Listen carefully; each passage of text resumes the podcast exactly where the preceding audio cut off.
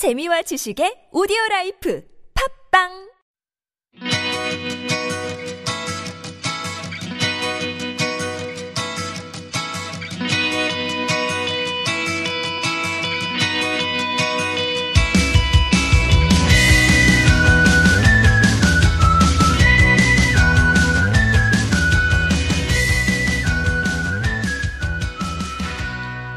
안녕하세요. 함께 성장하는 방송의 박재하입니다. 지난 시간에 육도삼략이라는 동양 고전 병법서를 소개했었는데요. 이번 회를 준비하면서 고민이 있었습니다. 페이스북 페이지와 팟캐스트를 병행하다 보니 두 곳의 컨텐츠가 겹치는 것보다는 각각의 색깔을 가지는 것이 더 나아 보였습니다. 그래서 팟캐스트에서는 함께 고민해보고 성장해 볼 수 있는 주제들을 다루고 페이스북에서는 책 내용에 따른 정보나 소개 위주로 다뤄보려고 합니다. 원래 오늘 이 시간에 육도삼략 그 뒤의 내용을 이어가야 하는데요. 쓰다보니 육도삼략에 대한 소개글이 되어가는 것 같아 팟캐스트에서는 다루지 않고 페이스북에 마저 올리도록 하겠습니다. 여러분의 양해를 구하겠습니다. 그래서 오늘 이 시간부터는 행복에 관한 얘기를 하려 합니다. 총 구 회에 걸쳐 얘기가 진행될 것 같습니다. 행복에 관한 첫 번째 책은 프런티어 출판 조지 베일런트의 행복의 조건입니다. 이 책의 저자 베일런트는 하버드대학교 의과대학 교수로서 팔백십사 명에 이르는 성인 남녀의 삶을 칠십여 년간 전향적으로 추적조사한 하버드대학교 성인발달연구의 총책임자로서 무려 사십이 년의 세월을 보냈습니다. 이쯤 되면 그의 삶이 곧 연구고 연구가 곧 그의 삶이라고 할 수 있겠네요. 그의 성인발달연구에서는 하버드대 이 학년생 이백육십팔 명, 서민남성 사백오십육 명, 여성천재 구십 명을 대상으로 그들의 인생 칠십여 년을 걸쳐 추적해 무엇이 우리를 행복으로 이끄는지를 알아봅니다. 팔백 명의 인생을 따라가 보는 기나긴 전향적 연구를 통해 총체적으로 건강하고 행복한 삶의 원동력은 무엇인지 밝히는 것입니다. 물론 그들의 삶을 들여다 보며 성공이다, 실패이다 라는 추상적인 개념에 꿰어 맞추기에는 인생은 너무나도 거대하고 불가사의하며 난해하고 모순투성이입니다. 그럼에도 불구하고 이 연구에서는 성공과 실패를 나누고 있습니다. 그 추상적인 개념을 조금 더 예리하게 다루기 위해 수많은 전문 정신과 의사들과 상담을 하고 과학적인 기준이 있는 연구를 진행했습니다. 성공적인 인생을 어떤 기준으로 나누었는지 궁금하지 않으신가요? 그 기준에서 행복에 대한 비밀을 알 수 있지는 않을까요? 그 기준은 앞으로 차차 알아보도록 하고 그에 앞서 노년의 삶에 대해 생각해 봤으면 좋겠습니다.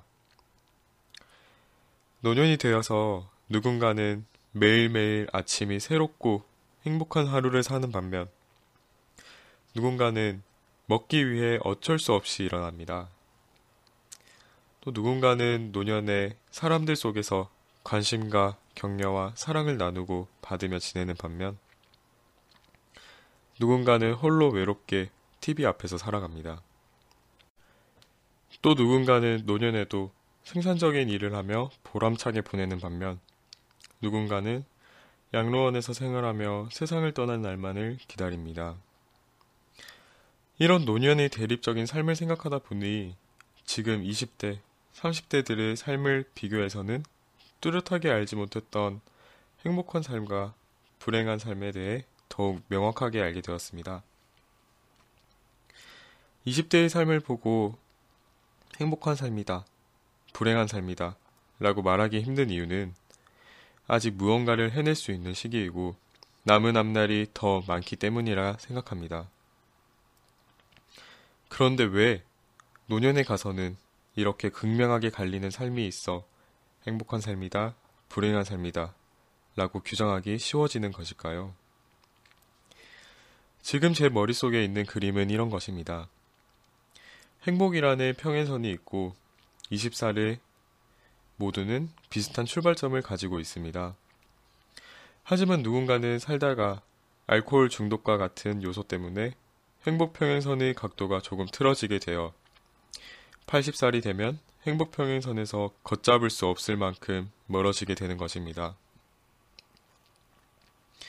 반면에 누군가는 돈독한 인간관계를 이뤄내면서 행복평행선 옆을 달리고 있는 것이죠.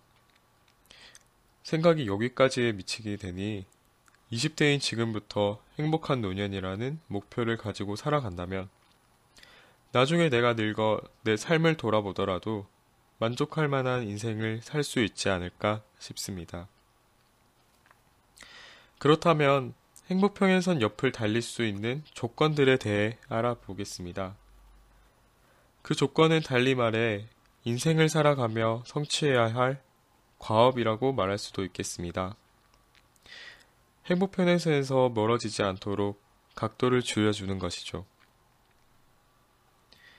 책에서 말하는 성인의 사회적 발달은 연속적으로 이루어집니다. 또 시간이 지날수록 사회적 지평은 점점 더 넓어지죠. 연못에 돌멩이 하나를 던진다고 상상해보세요. 잔물결들이 끝없이 생겨날 것이며 먼저 생겨난 물결은 나중에 생겨난 물결을 지우는 것이 아니라 겹겹이 에워싸면서 넓게 퍼져나갈 것입니다. 성인의 발달도 그와 마찬가지입니다. 제가 앞서 제시한 행복의 조건들은 로버트 해빙허스트의 발달 과업에 부합할 것 같습니다. 이 발달 과업에는 여섯 가지 연속적 과업 모델이 있는데요. 첫째, 청소년기에는 부모로부터 독립된 존재로 설 수 있는 정체성을 확립해야 합니다.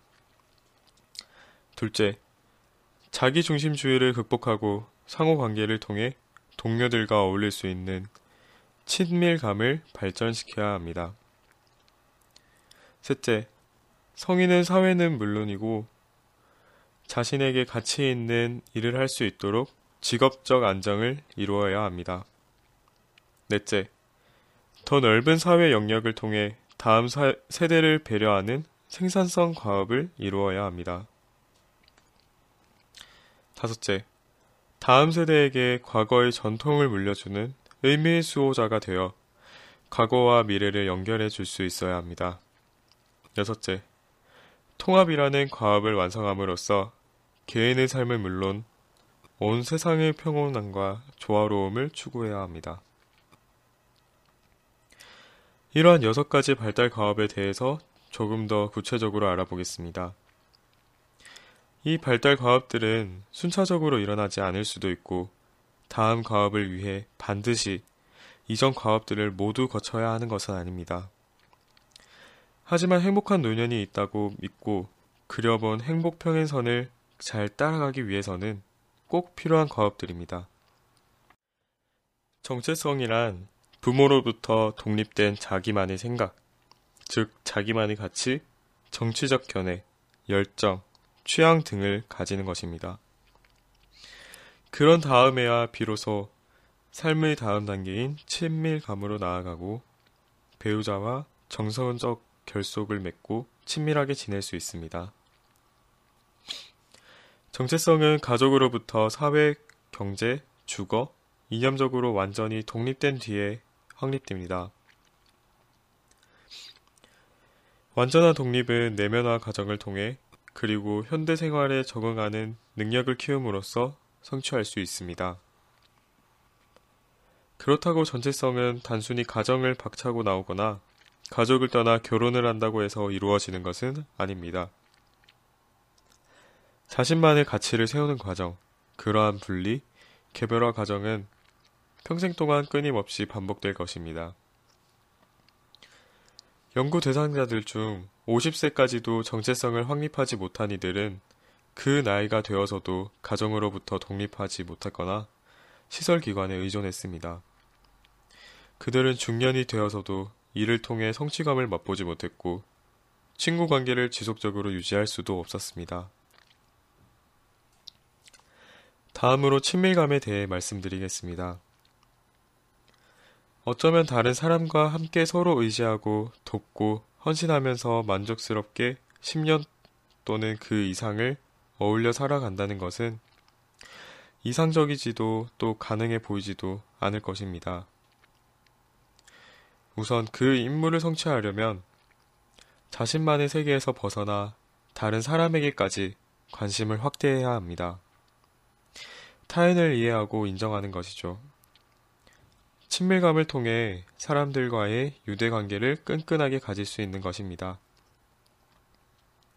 부부 사이에 있어서도 친밀감은 매우 중요한 과업입니다. 행복한 결혼생활은 행복한 삶의 조건 중 하나입니다. 친밀감이 있는 부부는 이렇게 말하겠죠. 나는 이 세상 그 무엇보다도 나의 결혼을 소중하게 여깁니다. 나는 결혼 생활에서 무한한 행복을 얻고 있습니다. 라고요. 다음은 직업적 안정입니다. 이 과업을 이루려면 개인의 정체성을 확립하는 데서 더 나아가 일의 세계에서 사회적 정체성을 확립해야 합니다. 직업은 다른 사람과의 관계를 전제로 성립되기 때문이죠. 직업적 안정이라는 과업은 만족, 보상, 역량, 헌신이라는 네 가지 결정적인 요인으로 달성할 수 있습니다. 한 의사의 이야기를 예로 들어보면 헌신이라는 것은 개업은 완전히 포기하고 오로지 연구에만 매달리는 것이라고 할 수 있습니다.